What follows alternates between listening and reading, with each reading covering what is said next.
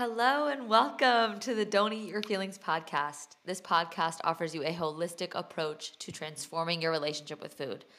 I'm Ellie Rome, your health and emotional eating coach, here to help you break through destructive eating patterns and take back control of your life.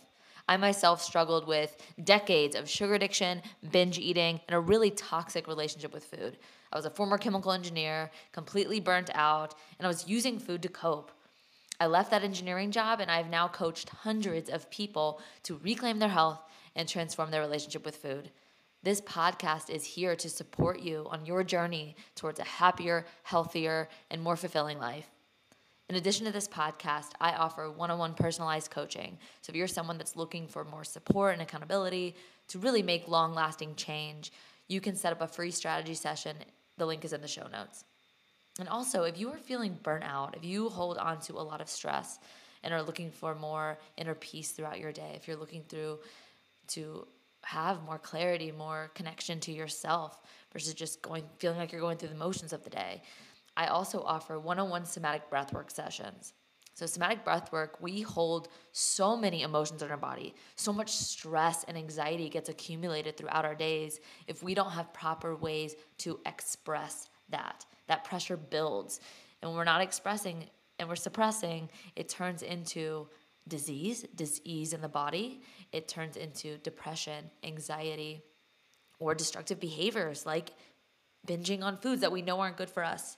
But it's our way to tr- an attempt to regulate our nervous system. That is an attempt to feel better when our nervous system is just so shot. And I found somatic breath work so powerful for myself, but also it is like the number one thing that has transformed my coaching. I bring this into every single one of my sessions because it is so powerful. A single session can help you release a massive amount of accumulated stress and unprocessed emotions. So if this calls to you, if you're feeling like, oh my gosh, I just, I feel like I need a release, give this a try. You can set up a session with me in Zoom, or if you're in Austin, a one on one in person session. And so the link also for that is in the show notes if that calls to you. All right. So, with that, let's go to the episode. So, in this episode, I'm so psyched to share with you an interview I had with his name is Colin Stuckert. He's the founder of Wild Foods Co. and the host of the Better Human podcast. And Wild Foods Co.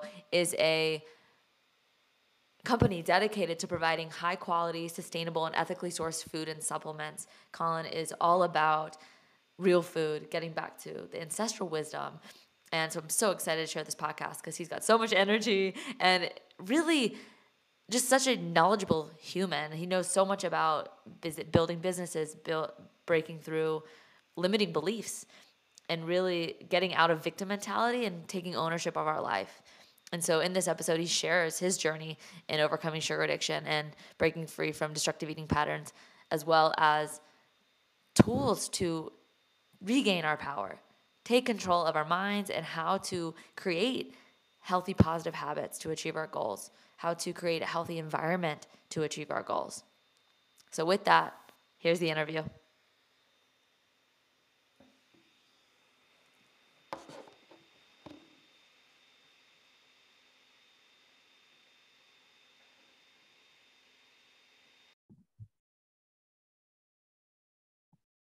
Hello and welcome to the Mindful Bellie Don't Eat Your Feelings podcast. Today we have our guest Colin Stuckert from Wild Foods and the Better Human podcast.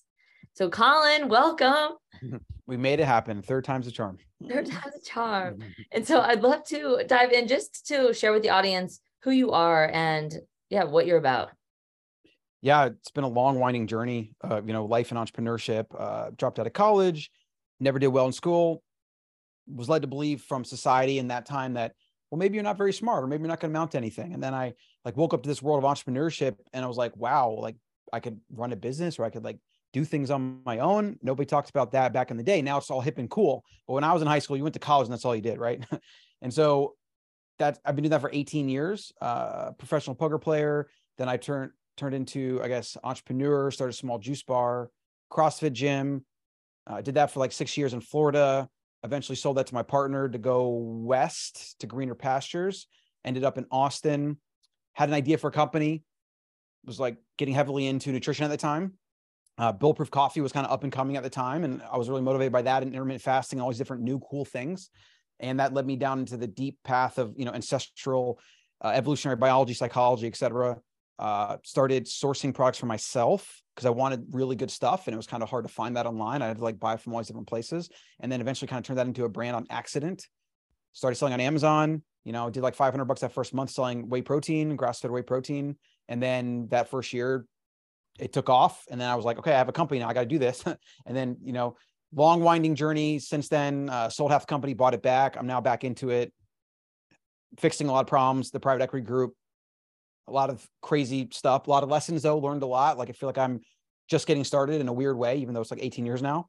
And then, yeah, at the same time, like having kids, dealing with some health stuff and just like the ups and downs of life while like always having a growth mindset of wanting to always grow and do more. And now I'm still just doing it here at 37. Awesome, Colin. I'm super inspired and I I want to step back into even just like you getting into the health space and the the biohacking space like what launched that desire?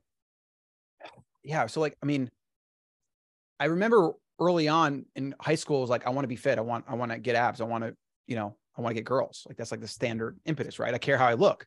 And then i started getting deeper into like well i also want to live a long time i really like life right? And then so i started making that connection fortunately as a young guy where it wasn't just about aesthetics it was also about health.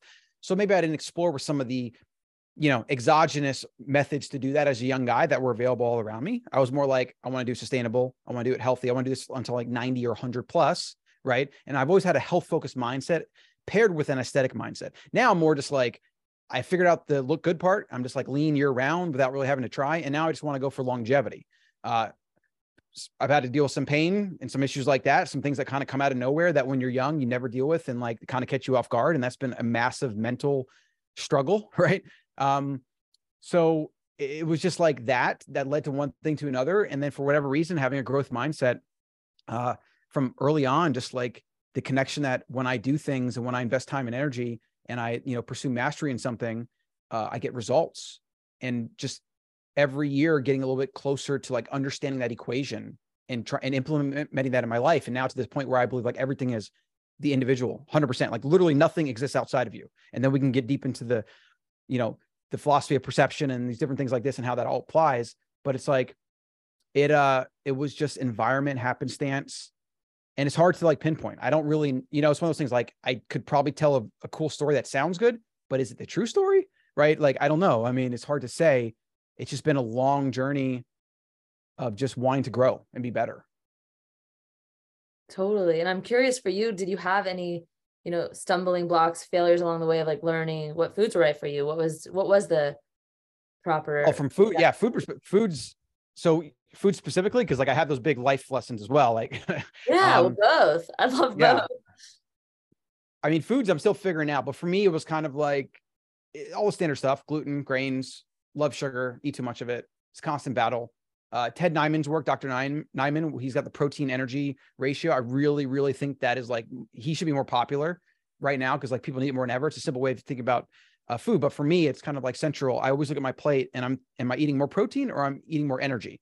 Protein is a repair, is a builder, energy, fat, and carbs. If you just broke down every meal into that and you're like, do I have more protein here or do I have more energy? If all people did was that, like it would completely transform the way they eat and think about food, right? So that's like a big first principle to think about how you eat. And then, you know, I apply real food. Is it cooked at home? Is it at a restaurant? Seed oils, no seed oils, etc. You know, ideally home cooked, which is the one thing for our family that the pandemic did for us was break that eating out habit, which I think is just massive. I think everybody needs to stop being at restaurants to the best of their ability. And we really broke that. I mean, we eat out like once a month, maybe now, which is crazy. I used to eat out like four times a week.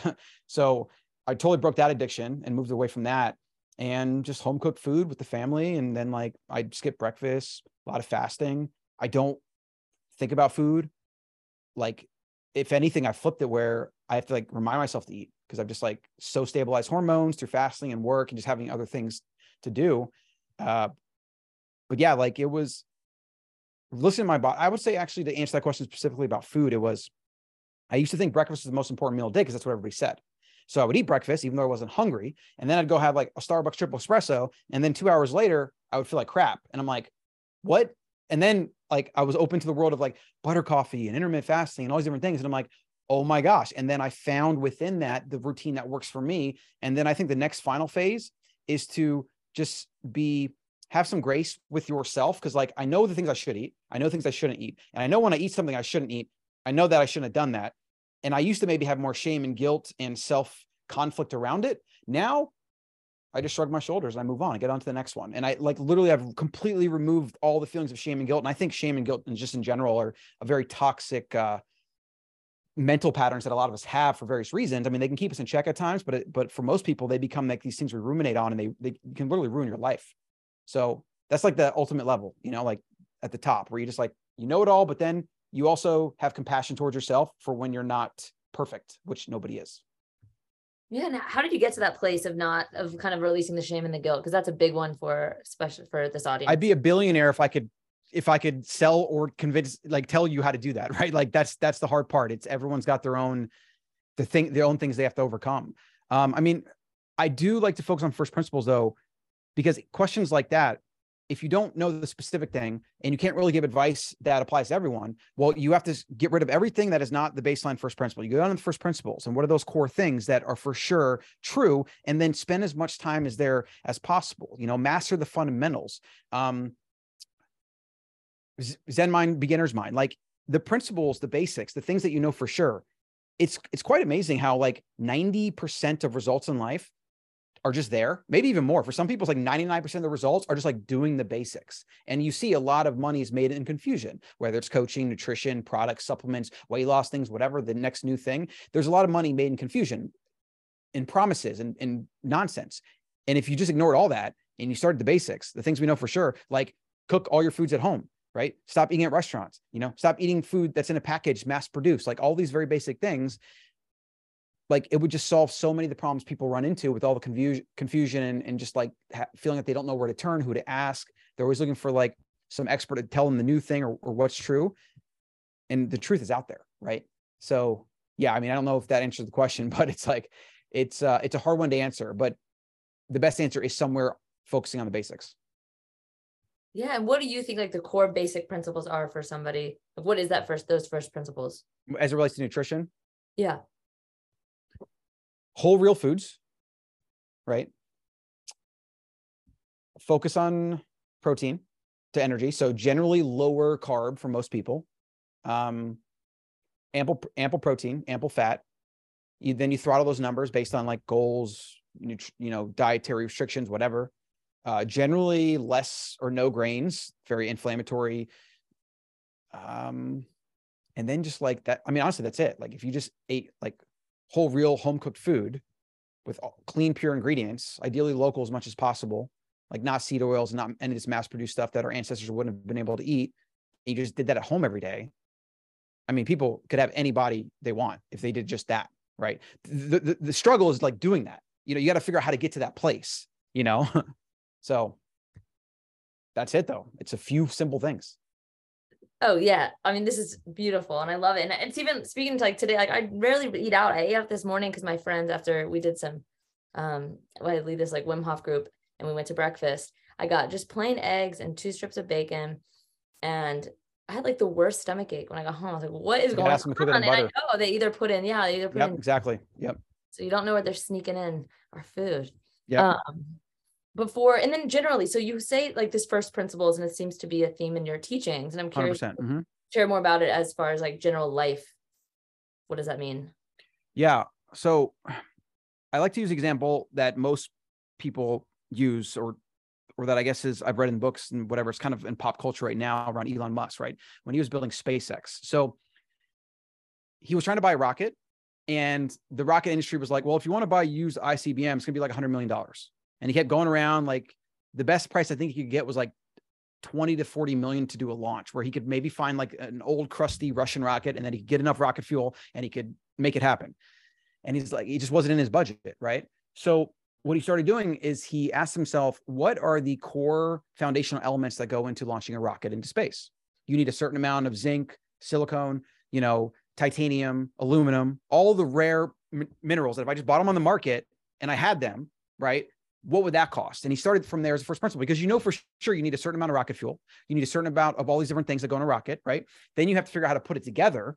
and that's going to have a cost. Then you have to get the fuel, that's going to have a cost. And what he found out by doing that thought experiment was that most of the aerospace industry was based on sourcing products from all over. And every time you source a product from a new company, they have a profit margin built into because that's how they make money, right? So think about it, if you source 10,000 products, or I think some estimates were like 100,000 different components go into a rocket, you're basically paying profit on 100,000 different unique products, right? So no wonder it's so freaking expensive because that's just what was going on in the, in the industry. So his breakthrough was we're going to manufacture parts in house.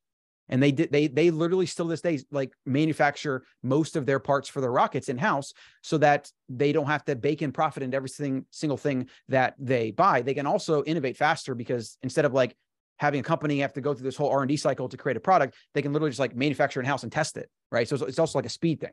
And that's a way to think about it. What are the core foundational things on any topic, right? Anything you're trying to figure out or diagnose. What are those core foundational things that aren't going to change? Another good story to explain that is a quote by Bezos from Amazon. Back in the day, and reporter asked him, "So Jeff, what do you think is going to like change the next 10 years? Like, you know, what do you see in the future?" And his his reply was basically, "You know the question I never get? I never get a question of what's not going to change in 10 years. That's what we focus on at Amazon. Wide selection, fast shipping, and amazing service. So we don't think about what's going to change and try to like catch the next wave or trend. We focus on what's not going to change and try to become the best in the world at it. And that's why Amazon is Amazon because they focus on those core things that people are always going to want. They're always going to want wide, sele- wide selection. They're always going to want best prices and they're always going to want uh, fast shipping speed and great service, right? Another way to think about that. The things that aren't going to change, what are those? And like we talked about nutrition a second ago, real food's always going to be the foundation. Like we haven't figured out how to make food in a lab and it make and it can be good for you. Like maybe in 50 years, maybe in 100, maybe we never solve that. So for now, if you take raw ingredients at home and you prep them yourself and you use a certain oil, certain cooking methods, certain whatever, and it's a really, you know, it's grown without pesticides, it's grown locally, it's not shipped, it's not no preservatives, and you just put that together into a meal, right? That is the pinnacle of human nutrition, right? That's like the first principle that's not going to change, right? And then from that, you kind of reverse engineer everything like am I eating at restaurants a lot? How far am I from this foundational principle? Am I like over here eating in restaurants and packages every day? Well, maybe I can start eating like half my meals at home. And I'm like, I'm I'm trying to march back towards that foundational ideal. Right. And then I got to use all the different like ha- apps, gadgets, tools, whatever to get there. Right. If there's some other topics you want to explore, we can kind of get into that. But there's like so many. I mean, you have like psychology, you have education, you have raising kids, you have relationships. Like in each one of those, there are foundational first principles that if most people spent most of their time thinking about and improving on and mastering the foundational principles, all of the problems related to any the any topic they're trying to address tend to go away or get better. Like, and you just apply this kind of thinking to everything in life, and you can. I mean, you got to say no to all the shiny stuff. That's the thing. Like, you have to be willing to say no to all the ch- shiny new stuff, like, you know, the grass is greener syndrome, whatever, and just focus on the basics and do it over and over and over and over and over and over again forever, basically. Yeah, can we do an example with psychology? Can you break that sure. down? Okay, so psychology for me, for me, the, a foundational principle of human psychology is evolutionary psychology. Now, that is not a very, um, it's not a settled field by any means, because we can't like go back 100,000 years and perform experiments or anything. Uh, psychology itself is very hard to prove falsification or to replicate studies. There's a lot of issues with study replication in psychology, so you have to kind of like take a lot of stuff with a grain of salt. And so I think about it this way. I like to think about what did a hunter gatherer group of humans look like? How did they live on a day to day basis? Things like sharing meat, things like not hoarding resources, things like shame and guilt and ridicule. There's a, actually a very good story about a modern day hunter gatherer that was observed by, they were being studied by some anthropologists. I don't know if this is in the early 1900s. I don't know if it was today. I mean, there are still some hunter gatherers around that live, but it's really hard to go back and study humans that would have lived like 100,000 years ago. It's it's still different because a lot of hunter gatherer groups today have still been introduced to civilization in some capacity. So it might not be like a true representation. But there is a story that he documented where this one hunter brought back a kill. And it was a very big kill. It was uh, going to feed a lot of people. And they had a practice in the tribe known as shaming the meat. Now, I don't know if this is a rough translation and I don't know how they said it, but that was the translation that the anthropologist or the translator came up with. It was this idea that when you brought a kill back, you were supposed to shame your kill. You were supposed to make fun of it as like, look at this poultry, pathetic kill that I'm bringing to the tribe, right? You're supposed to do that as a mechanism to make sure that you didn't get too big of an ego. Because when you have a big ego in a hunter gatherer society, which is fiercely egalitarian, which is everyone is equal, you are then a threat to the tribe. Either you will do something when you're hunting that might threaten someone, or you'll hoard resources, or you'll just do things that are otherwise not beneficial to the group right so they have these and you can observe all these interesting kind of like tribal cultural practices that would that were reinforcing this idea that the group is the primary thing. Because our species figured out that to evolve to move to the top of the food chain it was groups. You don't survive in the wild as an individual human. You just don't do it right? Like and so it was the group. We always prioritize the group. That so that is a foundational principle. Now from that you get like different thought experiments. And you can like think about like well why do we have like group psychology? Why do we have like the madness of crowds and like these type of things where in large groups humans can act very crazy. Like they can i mean we we've slaughtered members of our own species. Like humans are the, actually the most ruthless animal on earth right? We've killed more species of and our own of than any other animal observed in nature right? Humans take the cake for that unfortunately right? Uh, we but on the other side we also have like massive capacity for empathy. And you know we have like uh, brotherly love and sisterly love and raising children and like we have all these things like even like small animals are they're always cute to us. It's that kind of like paternal instinct that's built into all of us right? So those are the things and like again like there's different it, I, I would need an example to think about it but like i try to always think about what would it be like in that setting and then how does that apply to things today whether it's relationships whether it's things like monogamy whether it's like betrayal the idea of somebody cheating on you usually it's more about the feeling of betrayal and they can't trust them like all these different things. Everything has an evolutionary evolutionary um, explanation as to why that's the case. Now of course there's cultural reasons why some things happen too which is like so you have to like balance that in but the foundational principle is that humans are the same today as we were 100000 years ago right that's why we do a lot of the same stuff. That's why there's still war today. That's why there's still genocide today. That's why there's still raping and all these terrible things, like the ugliest parts of human nature. It's why they still exist today, no matter even though we're like so civilized, right? I could go on and on. So like wherever you want to take that, you know, you, you let me know. Yeah, I guess how do we apply that into a, our day to day life of like a, a specific example of how to change a behavior or to even moving into like the your principles of ownership? Like how do we yeah use yeah, that? That's I'm trying to think of some some specific examples it's like i mean everything i mean there's there's finance there's relationships there's child rearing um okay so as a father of three let's focus on kids in schooling for a for a minute most parents follow the status quo which is you send your kids to school you get like a certain amount of vaccines by the time you're a certain age you do all these things you're basically trained to not question any of it you're supposed to just do it because everyone else does it and unfortunately, and this is where we get into some of the uglier parts of human nature. And this is just um, I'm trying I'm not trying to add my judgment here, but this is just like truth. This is fact. You, know, numbers back this up. And like I said, humans, we can do some pretty ugly things, pretty nasty things. Uh, we have a long history of doing that. But most average people will raise their children in a way that matches the society they live in. And most of them will do it without really questioning it. Right. And to me, as a father, uh, and also as a kid that grew up with some of these things, like not fitting in with school, like, you know, like having problems with authority, you know, not like, like you're supposed to sit in a chair for eight hours a day and just sit there and like feeling like shame and guilt around that, the fact that I couldn't do that, even though it's literally unnatural, like that kind of stuff. Right. And then seeing close up with Allison, um, my partner, seeing some of the, the really gross stuff around birthing children that the medical industry preys on that make they make money off of like c-sections and epidurals and all this other crap. I, I delivered so so for example i delivered my daughter in our bathroom floor three weeks ago what? on the ground. Now that was a kind of on accident. Like we didn't really plan that. It was a home birth but our doula and midwife were two hours away and the baby was like i'm not waiting. So oh we did gosh. it yeah. So that happened right? And it was actually pretty empowering and it was just another like reminder of like who needs a team of medical professionals to do something we've been doing for you know hundreds of thousands of years right? I'm not suggesting everyone should do that. Like we still had a midwife and a doula and like there's like training around it there's knowledge around it. Like yeah do things. Be safe right? Have a have a path to the hospital if there's like a complication. But in most cases you know maybe 99 out of 100 you don't even need a hospital right? So that's just like one example. Um, C-section's about money, you know, the medical system's about money, you know, health insurance about money and, and, and propping up sick people, big pharma's about money, you know, like every single one of these things can be traced back in some way to like human psychology, uh, human health in a modern environment and how we're mismatched, which is like all the problems we have, right? And then you know, then you have like the state and regulation and monopoly and how the state get, gets involved, everything gets worse, and that's a whole other topic. I'm basically an anarchist, right? If you had to label me something, I just believe there should be no state; it should just be free markets. Uh, so yeah, I mean, it's like how this applies to your everyday life is like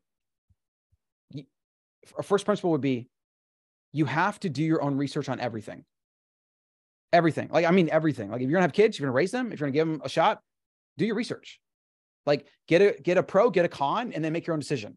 Right. And unfortunately, most of the decisions that people make, what career to go in, should I take on debt to go to college? Should I go into debt, buy a big house I don't need?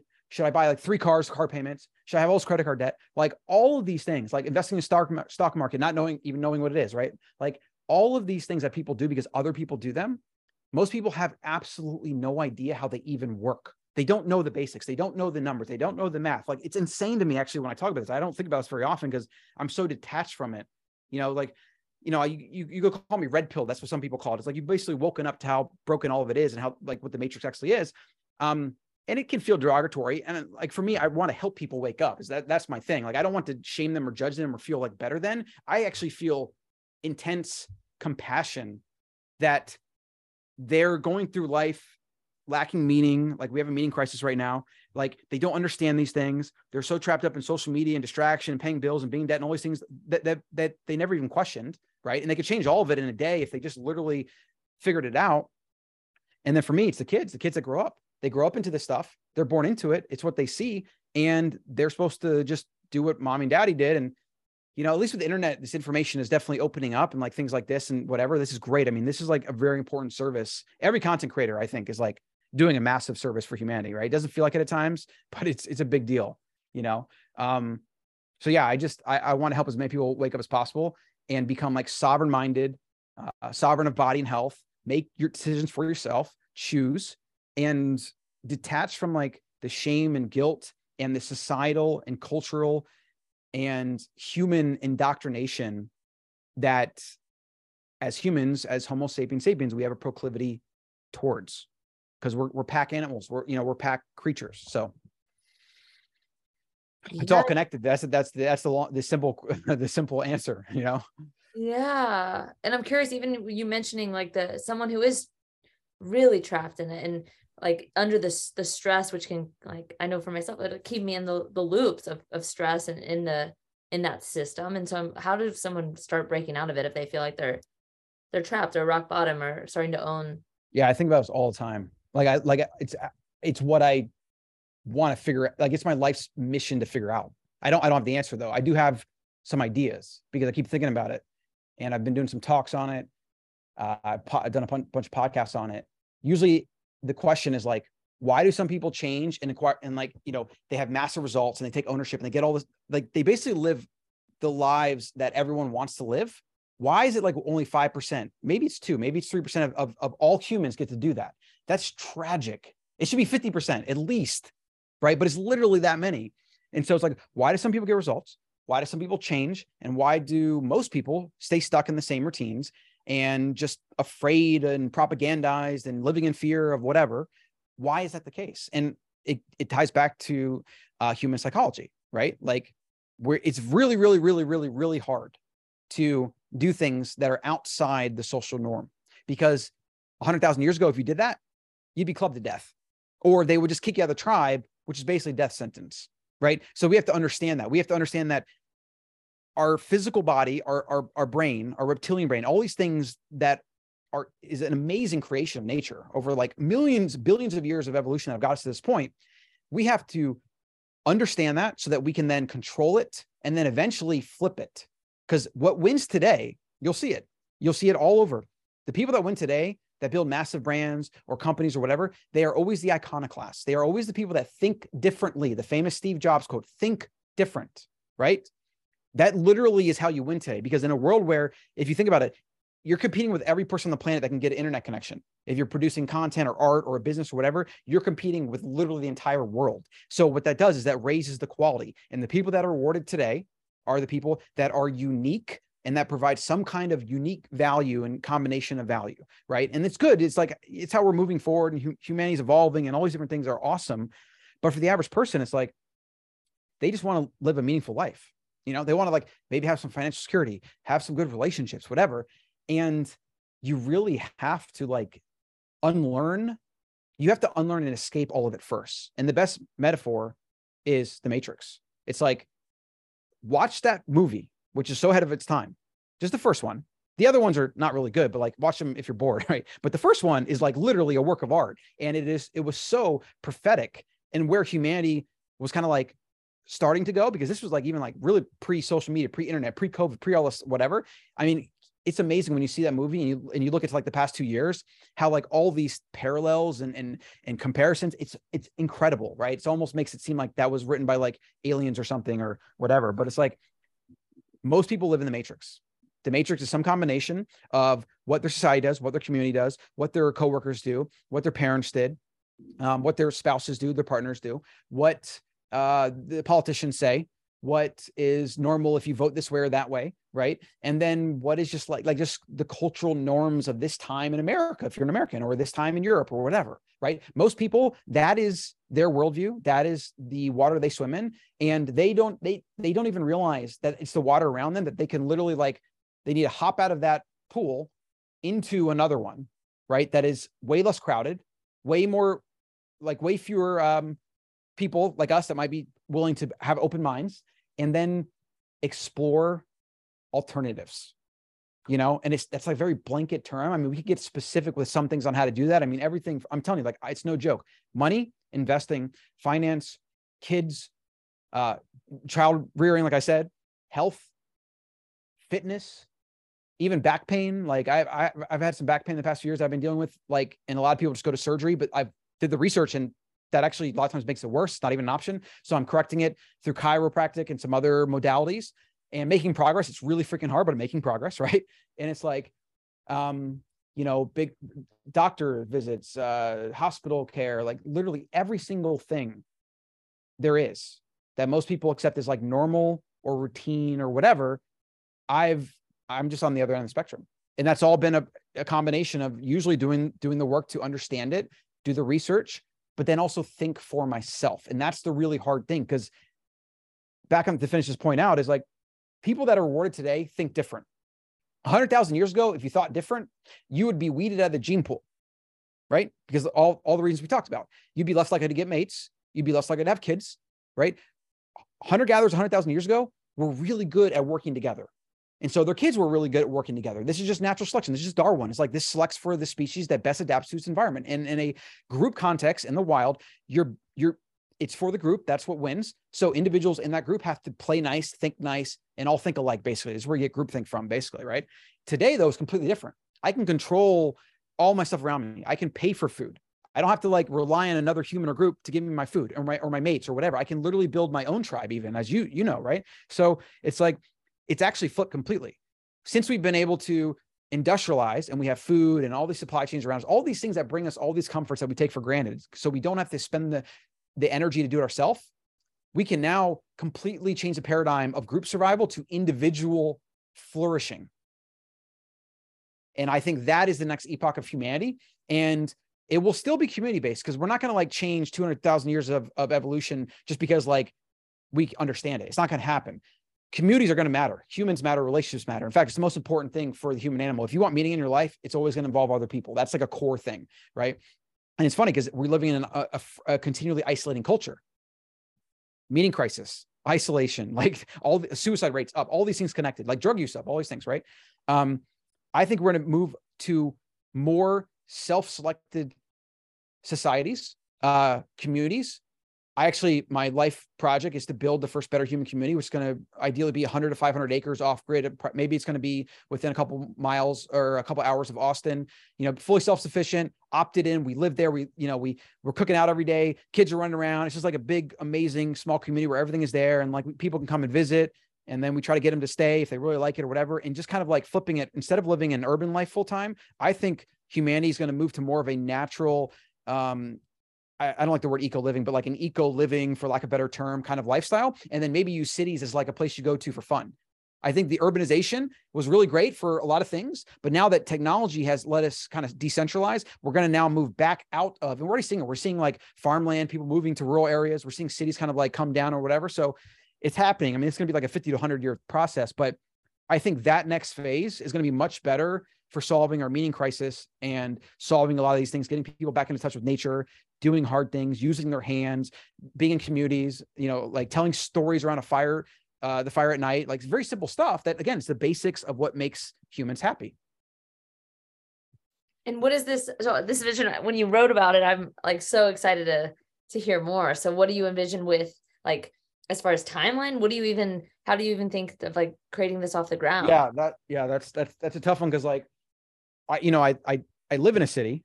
I have you know all the the responsibilities that go with that, and then kids, right? And so like I have to make money and, and do that. Um, I mean, this is something that like I already I know of some people that are doing some of these communities. Like some are doing, I mean, most of them are being done on a high end scale with a lot of money and they're going to be kind of luxury. I want to do something that's way more accessible to people and not just reserved for people that have millions of dollars, right?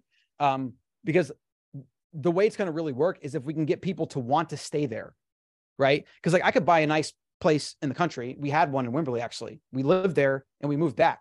There was no community. And mm-hmm. I think a lot of people that buy like a rural plot of land, they they face the same problem. Either you have a massive family and you move with like your whole family, or you go there and you're you're isolated and it's not the thing. So I want to create a community where people like you probably have like 10 to 30 families that live there full time. And then you can have a section where people kind of come and visit, maybe have like a short term rental aspect of it. And then you have like a central area where there's like activities and a pavilion and a theater. And like you just basically build a place where people don't want to leave. It's like an adult summer camp and a kid summer camp. And then you can do all kinds of cool things around that. And that, because for me, that's how I want to live. That's how I want to raise my kids. I don't want to raise them in, you know, a, a city where I have to drive everywhere. I want to actually get in a car like a couple times a month right? And just have everything right there. And so the, the vision is to build that and maybe raise money or maybe just buy it with a few friends and start it small and then like have one family come at a time. There's a lot of ways to do it. It's probably like a two to three year plan for me, but I've already bought land. We had 10 acres in Wimberley. We sold it.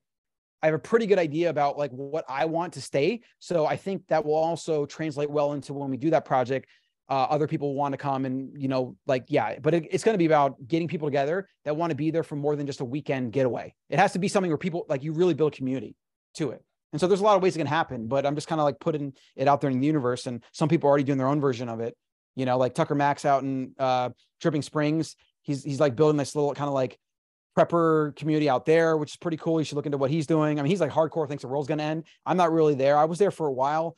I don't think the world's going to end, but I think we need better modalities for living for modern humans. And I think if we can build that and show people, we can then also, what I want to do is open source it, like, kind of like what Elon did with his batteries.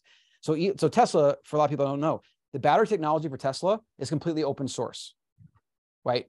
Any, you ask any car company on the planet, if they invented battery technology, they would not open source it because that's just like the old way doing, doing things. Elon did it because his goal with Tesla is to move, move humanity to using battery technology. Now, whether you agree with that or not, it's still pretty awesome that, that he did that. I want to use that same philosophy for this project. I want to make build a community, make it sustainable so that financially it's viable. Uh, in some some kind of business model, maybe short-term rentals, maybe like summer camps, some way where the the land itself is like secure because it's paid for. Because a lot of these communities, what happens is people go into it and they have this kind of like hippie co- commune feel, and there's no like CEO, there's no like finance guy. It's just like people that want to live in nature, and those fail because for the very reason it needs to be treated like a business. And when I treat it like a business, and I show that there's a profit and loss and, and we can do this and maybe it can even make money, then I'm going to outsource that to other capital allocators so that we can do like them all over the world. So that's the bigger vision. That's that's that's what I'm working on for like the rest the second half of my life. So sometime in the next few years, I hope to like maybe have the first plot and kind of like start start from there. This is amazing. And just even imagining like being surrounded by that kind of community and immersed in the in the habits of other people that are eating well, that are morning exactly. meditating. It's like it's so much easier to do that when you are that's like that's the norm. That's, well, that's your environment. That becomes who you are. And that's a big part of like the theme is how, why do some people change and some don't? Environment is the most is the most important thing. Now, for whatever reason, I've been I wouldn't say blessed, but it's like my life has been one where we've had a small family. So it's not really like it, it's it's just the thing. It's not necessarily better. Like I do sometimes envy people with big families, but because I have a small family, I'm kind of like the head of the family, you could say. And so I kind of do what I want to do. And and that's good in some ways because like I don't have these outside pressures, but it's also like it can be lonely and isolating at times and it's a lot of responsibility or whatever. So it's like one of those things. And so some people are just in different situations. So like if you live in a big family and they're all like voting this way and they're all political and they're all this, they're all afraid or whatever, like it's going to be hard for you. I'm not going to make any uh like I'm not going to sugarcoat it. It's going to be hard. But you have to figure out a way to either overcome that or change it completely. Maybe spend less time with them. Maybe you find a community outside of that that can balance it. Like maybe you find your like, you know, awake friends and you spend a lot of time with them and you just like you start maybe not spending as much time with your friends that want to party on the weekend every day. It's just like growing up in high school and you have toxic toxic people that are maybe not good for you. You have like the people that want to work and do things like, you know, you have to find the people that that you want to emulate and whatever they're doing. And then you have to spend as much time with them as possible. That's the one thing. Now, if you can't do that, I found you can find mentors through the internet. Internet. it's amazing. Literally, and I don't mean like you have to talk to them. Podcasts, YouTube, read biographies, free courses, paid courses. The amount of, I mean, it's amazing. You can curate the people in your life through information, but you have to develop like a passion for it because most people don't do it. They want to like watch mindless content or comedy or whatever, or TikToks. And so, like, to not do that, you got to be reading Nietzsche, watching YouTube videos on philosophy, like understanding what Taoism is and Wu Wei and the duality. And like, you have to develop an intense desire for that um, and for reading in general, too. And if you do, though, as we see, like, that's another superpower for the modern age. If you can as- consume information and use it, that's one way you can kind of create your environment, if you will. Absolutely. I mean, that's, I feel like that's how I I was really bad sugar addict and that was it. It was just consuming lectures and it was just like constantly right. brainwashing myself. Exactly. Um, yep. So huge. And yep. I'm curious for I want to talk to you about more about you wrote like maximum truth, maximum ownership. What can you speak more to that? Yeah. So we talked about yeah, that this is the the like grand idea. I want to I'm I'm already working on it, but my vision is a better human philosophy for modern humans. So foundational truths and principles that aren't going to change, right? Kind of like what we talked about, that are infusing, let's say, the biggest ideas of philosophy, uh, evolutionary psychology, you know, health, the basics of health, like getting outside, eating real food. Like these are all just foundational. They're not going to change. And so I, I have this idea for like a five pillar uh, free open source program that will continually evolve that you can just go and you can follow and like learn and whatever and then pull on different threads that interest you and then eventually i want to turn it into like you know videos and maybe some courses free courses maybe even a daily like training i have this idea to kind of mimic what crossfit did back in the day they had the WOD the workout of the day which was amazing for building that movement and so I, I would love to have something that is like a little bit like that but a combination of mind and body because everybody gets to train your body. That's like common fitness industry, multi-billion dollar industry. If you're a lot of people are into fitness, it's definitely a growing thing. That's great. But like, where is the philosophical training? Where is the mental training? Where is the like the challenge like challenge training where you ask a barista for 10% off your coffee just to like like break your frame, like weird things like that to just continually push yourself in ways, you know? Because like a lot of people, if you told them to do that, they'd be like, I'm not doing that. Cr- I'm so afraid. It's like it literally doesn't matter. So like do it, like that kind of stuff. I would love to build a movement around that. I, am going to really, it's just a matter of time. Um, and so the original question was like, it's a truth that I've come to, and I'm working on branding it. But I did a talk on this recently, and it's like it's so the hard part with this type of stuff is like packaging it into a couple words or sentences. Like it's so hard, right? It's so hard to do, but I'm getting there. Every time I talk about it, think about it. I had this idea that I mean, so stoicism, right? So the Stoics say the basics are focus on what you can't control. The only thing you can't control is yourself. The only thing you should focus on basically is yourself, right? Instead, humans from our ancestral past were externally focused creatures because 100,000 years ago, our survival depended on others. But like we talked about today, it's actually the flourishing of the individual. So if you can take complete ownership, and I mean 100% ownership, not extreme ownership, which would be 90% or 95. I mean 100% ownership of everything in your life because only you can do that. Now, now this is where we get into like what is perception, right? So your perception, your brain, your consciousness. If that ceases to exist, nothing exists, right? And so I tell people, you're the center of the universe. If you step over there, you're then the center again. It's pretty amazing. Nobody talks about this. Everyone thinks like the sun is the center or this what? No, no. Literally, wherever you go, you're the center because your perception, your perceiving of everything around you is the only reason anything exists is because you have perception and consciousness to say it exists. Right. This is where you get like deep into it. And I try to get try to like get people to break this frame to think about this because it's all for the purpose of taking maximum ownership. When you first understand that only you can think, only you can feel, only you can say, only you can act, right? And what happens as a result of those things is completely outside of your control, right? I call it the success loop. It's, it's basically learning, but it's like you take an, you have a thought, you take an action, that leads to feedback. Then what do you do with that feedback? You have a thought, you take an action, feedback, thought, action, feedback. I call it success loop. It goes around in infinite forever, right? So every time I do anything in my environment, I'm observing my environment, I'm taking in data through perception, right? And then I do something, I move something, I pick something up, I, I, I buy something, I market something, whatever. And then some feedback comes back, some data from my environment comes back. I then think about it, assimilate it, take another action and do it again and again and again and again. And this is basically learning. It's just learning, right? And, and the better you are at it, the more you are better at taking in information and then taking better actions and then learning and growing and taking better actions and better actions. I mean that's all like personal development or building a business. That's all that's all it is. It's just doing that over and over and over and over and over again. And what you notice is that the central inescapable thing to all of that is you your perception and choice. Now this is where that big idea comes in choice. I toyed around calling it max choice. I don't know. I gotta i gotta i gotta work on that. But every single thing in our lives is our choice. Now, it doesn't always feel like that. If somebody calls us a name and we feel crappy about it and we're angry, I would tell you that's your choice. Most people that are in a lower form of consciousness would tell you it's their fault they did it. Okay. Okay. But okay. So let's say we agree that it's their fault they did it. Who has to deal with the repercussion of what they did? Who, like, can I go in your body and, and think differently for you? Can I change how you feel about this? Only you can. And this is true of everything, literally everything. And this is why we get into duality again.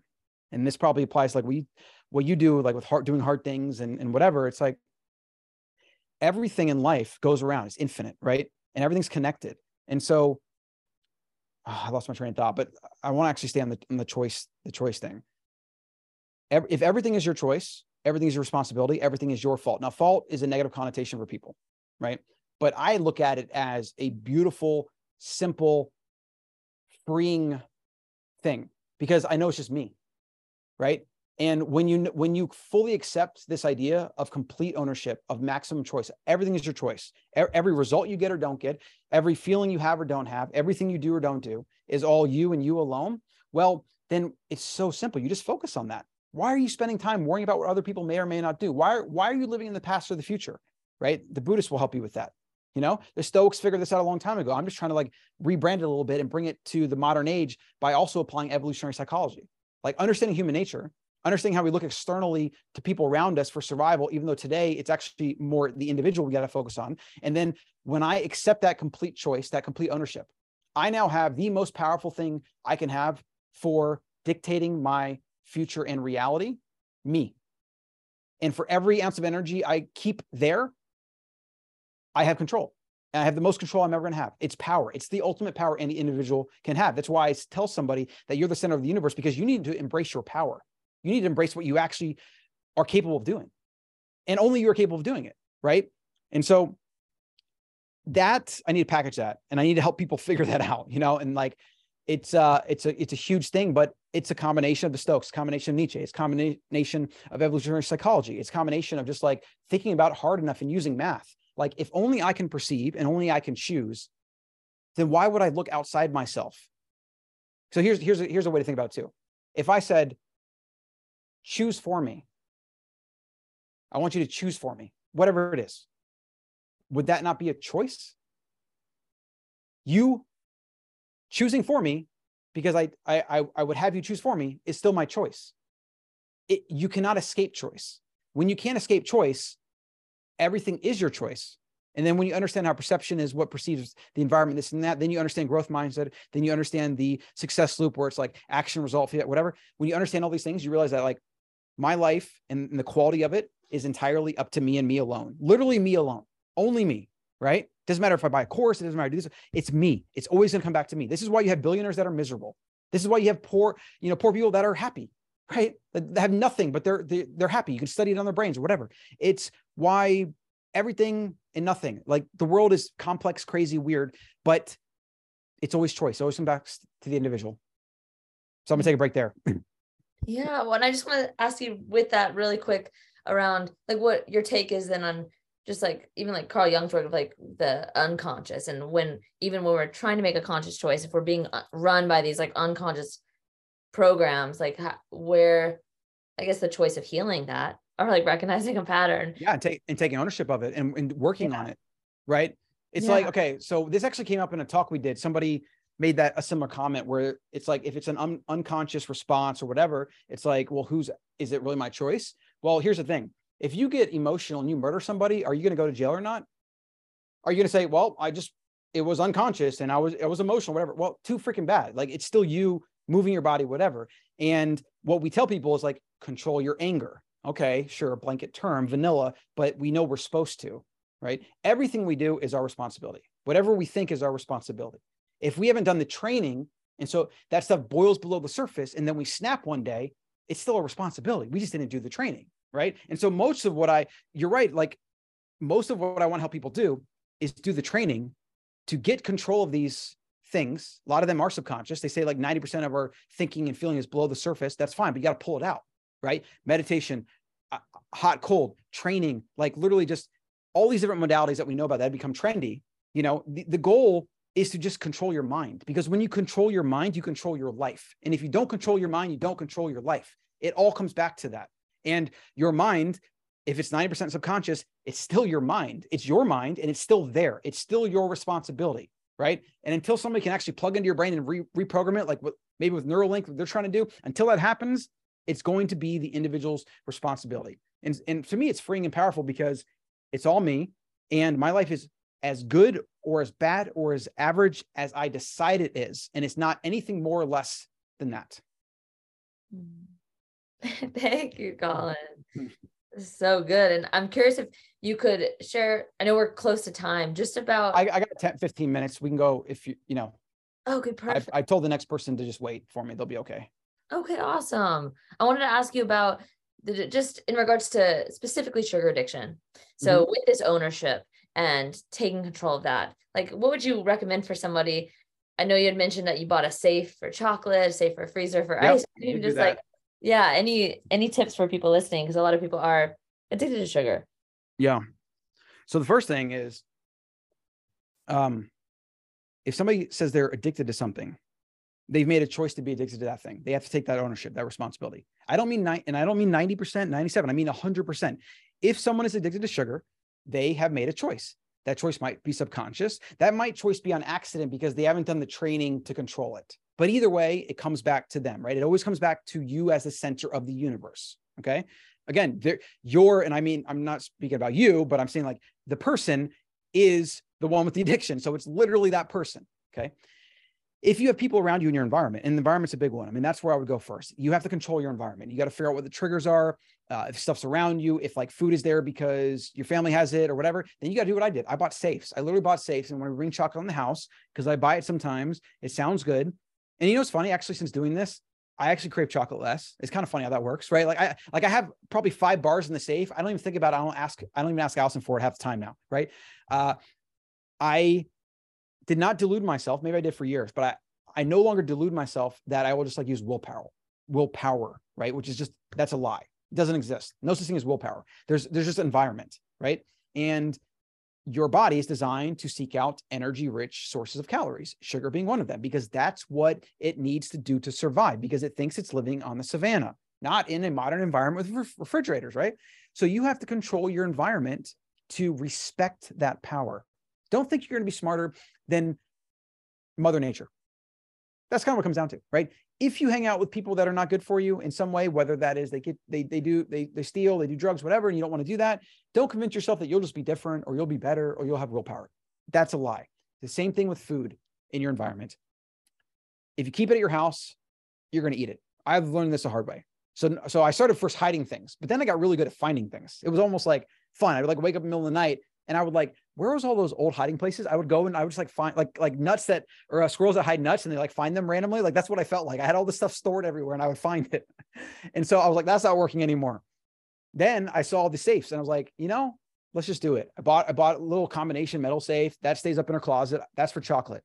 Recently, my mom had some cookies for Christmas that she decided to make two weeks before Christmas for some reason, and there were no cookies left at Christmas time basically, because I knew they were in there. Right. And so I got one of the ones, it's a plastic one that you can get on Amazon and it goes in the freezer.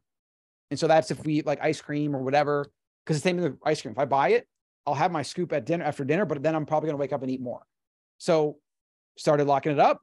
And of course, just buying it less, that helps too, right? Don't, don't get it, but it, you know, if you don't want to eat it, but that's huge. Find a way to control your environment. If you don't control your environment, your environment will control you. So that's, I mean, that's like the, the most important thing. And then you know if you're if you're the type that's like trying to battle you know childhood traumas through like eating and stress eating all those different things like that's not me but i empathize because i've heard of many people that do struggle with that. So i'm not going to say it's like just buy safe and you're good. I mean i don't know. Maybe it's not good. Maybe it's not enough. Maybe you have to go to another a, a completely different extreme but you have to go to that whatever extreme that takes to get that done. And if you don't that's your choice right? Because remember truth. It's like if you have to do something to fix it, but you don't go to the extent you need to go to fix it, then you've chosen to not fix it because you've chosen not to go to the extent you need to fix it. This is irrefutable math. This is not like, this is not anything but that. It's one plus one equals two. It's very simple. This is why it always comes back to individual and choice and control. It always comes back to you, the individual. It is all your fault. And what I see a lot from people, I see this a lot. They want, they want like compassion from people or they want they want to like feel oh, like what's the word? You know like it's like the victim mentality of like they want people to feel like oh poor you or whatever like that kind of like victim mentality and they, they kind of feed off of that that's supposed to make them feel better. But guess what? It doesn't change your problem. In fact, it more likely keeps you stuck in that problem. So when people go out and they, they complain and they talk about this, it's so hard, it's this and that, that's all victim nonsense. And all that's going to do, the more you do that, the more you accept that, the more you think that, the more you talk about that, the more likely you are to stay exactly there. And so I'm I'm a fan of completely destroying any ideas of victim anything, poor me anything, uh, negative self-talk. That stuff is toxic that that, that stuff is abuse. It's self-abuse. That's what i think it is. I think i think it should be that should be shamed out of our culture. Instead we have a culture that is all about actually blaming somebody else and i don't have to take responsibility. It's your fault whatever and basically otherwise playing the victim. I'm poor me i'm marginalized. I'm a victim. I'm this i'm that. Even though we live in the greatest freest most opportunity rich time in human history we still have people that believe you can't get ahead because the color of your skin. It's unbelievable to me right? And that's a, that's a topic for another day but it's like it's incredible how prevalent modern society is with their victim mass psychosis that exists in the world today. So sad. For, it's sad because people get trapped into it, and I want to literally help them get out of it. You know. yeah. What would you say? Very first step if you're somebody that is trapped in a victim mentality right now or feeling stuck. Maybe an accountability partner. Maybe maybe it's maybe it's a ther- maybe it's therapy once a week.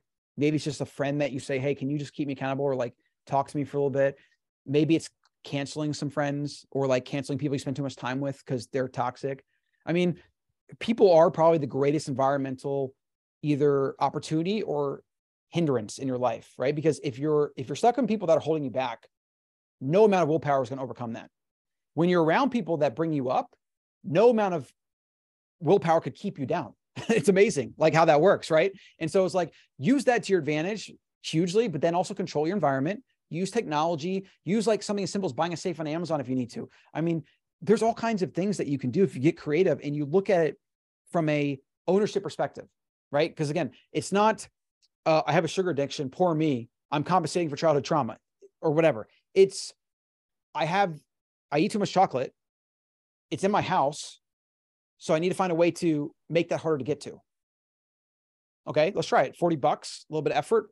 wow, this is amazing. It actually worked. And then you do that like with a lot of things and it, and it tends to build up. And like I just said a second ago, I don't even have as much of a chocolate craving anymore because I, I've done that. You could kind of say it's killed it almost. Like I actually eat like probably like a 20th the amount of chocolate I used to eat. Like it's, it's crazy, you know? And I didn't, I didn't even realize that until now. But like, that's how you can control your environment. And then your biology changes because then your, your hormones change, then your cravings change, right? And then all these things that like, like maybe leptin gets a little bit better and maybe your insulin gets a little bit better and all these things happen. And then you're like, wow, I've actually like overcome this. That's amazing. You know, and like I said, we're all different. Some people might have, might eat because it's like a major identity trauma thing. And some of us might just eat because like we're evolutionary programmed to eat sugar. I mean, you should see what hunter gatherers do for honey. They'll climb up in trees 100 feet in the air and they'll get stung the whole time. They'll knock down things. You can actually see it on YouTube. Do like hunter gatherers eating honey or knocking down honey tree and you'll see like it's crazy what they do to get it because it is so evolutionarily rewarding to them that they go to those extre- extremes and they only have it like every so often too. So it's like it lights up their brain like crazy. Now imagine that is always available. I mean, I got a big thing of honey in my cabinet. A hunter gatherer would think you're crazy. How do you not eat that every night, man? That's crazy. Like, so it's a lot of stuff. I, I, but the first place to start is always people and environment. And people environment kind of go hand in hand, but you can think about them differently. Like environment could be like your home or where you live, your office, and then people are the people around you that you spend most of your time with. So good. Thank you, Colin. My pleasure. So much fun to talk about. And I'm curious for you, if anyone wants to find you, how can they connect with you? Yeah, uh, the Better Human newsletter is uh, thebetterhuman.co, and it's a sub on Substack, so it's betterhumans.substack. But if you just go to thebetterhumanco.co, you'll find it there. And then I'm on Instagram, Twitter. Uh, I was on TikTok, but then I don't know. It's weird. I just got over it. TikTok's kind of bad, toxic. It's also it, it can be powerful, but I don't know. I don't know how I feel about TikTok just yet, to be honest. it can be powerful, but most people don't use it for that. And I just kind of fell out of the habit. And I, I had quite a few followers there. So it was it's like one of those things. But um, you know, you can't always do things for just the money or the attention or whatever. You got to do things for you, what feels right. And it just started to not feel right. So I stopped doing it. Totally. You know what, you know what it is? I'll tell you exactly what it was. I started paying too much attention to politics. And I knew that I wanted to start to get out of that. And so every day when I would go to TikTok, I'd find something to complain about because that's what TikTok rewarded. Complain about something in politics, you'll get a bunch of views. So I started doing that. But then I started not liking doing it. And even though I had 20,000 followers without really trying, I'm like, I'm going to slowly start not doing this. If I go on and talk about what we just talked about here, like it's just not, it's not the same. Like I'd have to like brand it a certain way. It'd have to be very small. It would take a lot of time and energy. And I just don't have the time or focus to do that. I do think there's a medium on TikTok for like aspirational content. I do think there's it's a great place you can learn, but it's way harder and it's just not in my my thing. So I just kind of like fell to the habit. Yeah, that makes sense. It's so good to recognize if it was drawing you to focus on. Yep. Yep. Yeah. And for last piece of wisdom, Colin, if you were going to die tomorrow, what would you want to leave the world with? Like, what would you just mm-hmm. want people to know? Yeah, it would be it would be this idea of, of complete ownership and the max truth, maximum truth, maximum ownership. This idea that every single thing in your life is your responsibility. Because only because it only can be you. Right? Like again, I can't think for you. I can't speak for you. I can't act for you. I can give you advice. Maybe you follow it, but you but that would still be you. And then if you follow advice and you get some results maybe you feel good about the results maybe you don't feel good about those results but that's then your responsibility to figure it out. Do you take different action? Did you not go far enough? Whatever. It, it just it always comes back to you the individual which is why you the individual is the center of the universe.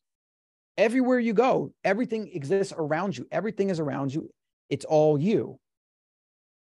When you feel pain when you feel despair when you feel like maybe you want to end it. It's it's it's you it's in your mind and it's like you know there's some good quotes about like the, the inner world can be like a heaven or hell or whatever. I mean it is so true like life exists inside of our minds and it is appalling how little attention is paid to understanding that and trying to control it and then use it for good right? Good in our lives to create meaning but then good in to create meaning for others, right? I believe that humans, you know, monkey see, monkey do. This is who we are. The more better humans we create, the more like sovereign, free thinking, iconoclastic, you know, just everything we've talked about on the show. Like the more people that take ownership of their lives and do these things, the more that spreads individual to individual to individual. And that's how we flip it all because we, we're, we're you know, today is like 2000 years of peak centralization, peak industrialization, peak profit, peak speed, peak whatever. And it's been really great. It's brought us all these amazing technologies. I love it. Right. But with it has come 60% plus obesity rate. One in three children are obese. Heart disease and cancer kill 1.5 million people a year, way more than COVID ever did or whatever. You know, nobody talks about that. About 2.5 million Americans every year die from lifestyle related preventable diseases. Okay. So again, like you're afraid of something you can't see, but then you're walk you're walking to McDonald's or drinking Coke or eating seed oils and acting like it's okay and normal just because everyone else is doing it. It is it is the definition of insanity. And it saddens me because yeah, some people don't care, some people don't know, but the children, they have no choice. They are just brought into it and they are set up with these lifelong habits that they're going to struggle with forever. And our species is devolving, it's declining. If you actually look at the numbers, you know, and so like it's a pretty big deal. We also have depopulation problems. Like Elon talks about this a lot. Like people think that we're overpopulating Earth. Japan, and even the United States, and other industrialized nations, birth rates are declining. Like it's like it's a, that's a problem. You know, I also believe that we should have a trillion humans because we'll colonize the solar system and we'll mine every rare ma- material in the universe. And we'll like the universe is massive. I mean, come on, you, you guys are worried about like not having some water or power. The sun is a fusion reactor. It just like sits there and gives us free energy. Like there's so much space and abundance. It's insane. And when you escape this idea that like scarcity, earth, food, whatever, and you like expand beyond that, you realize that everything's possible. It's just about, it's just organizing atoms in a certain way, and we'll get there. As long as we don't blow ourselves up first, and as long as we keep having more children and more humans, so that we have more Einsteins and more Teslas and more Elons and more Steve Jobs and just more individuals, that is how we create utopia. Basically, is more of that, and then just letting people live their own lives, do their own thing, uh, taking ownership of their lives. That that's that's the dream you know? So i'm so i'm very optimistic. There's so many problems in the world but we still live in the greatest most abundant time in human history. That's the thing you got to remind yourself of. The greatest most abundant time in human history. The safest greatest uh, most abundant time in human history. Like imagine living in the medieval times. Crap in the streets rats everywhere. Like no like we're so lucky it's insane that's my last bit of wisdom. that is such a good note to close on and gratitude for where we're at and and just so empowering to to hear you, even for myself. Just to to Well, thank you for that. And thank you for giving me a chance to talk about it. Yeah. Well, like I said, it matters, you know, doing what you're doing and in person and digitally. So it so matters because we change one person at a time. Like, like that's how it works. That's that's how humanity evolves. It's one person at a time. It's always viral. It's always word of mouth you know one technology at a time one person at a time one new thing at a time It's how we that's how we grow thank you mm.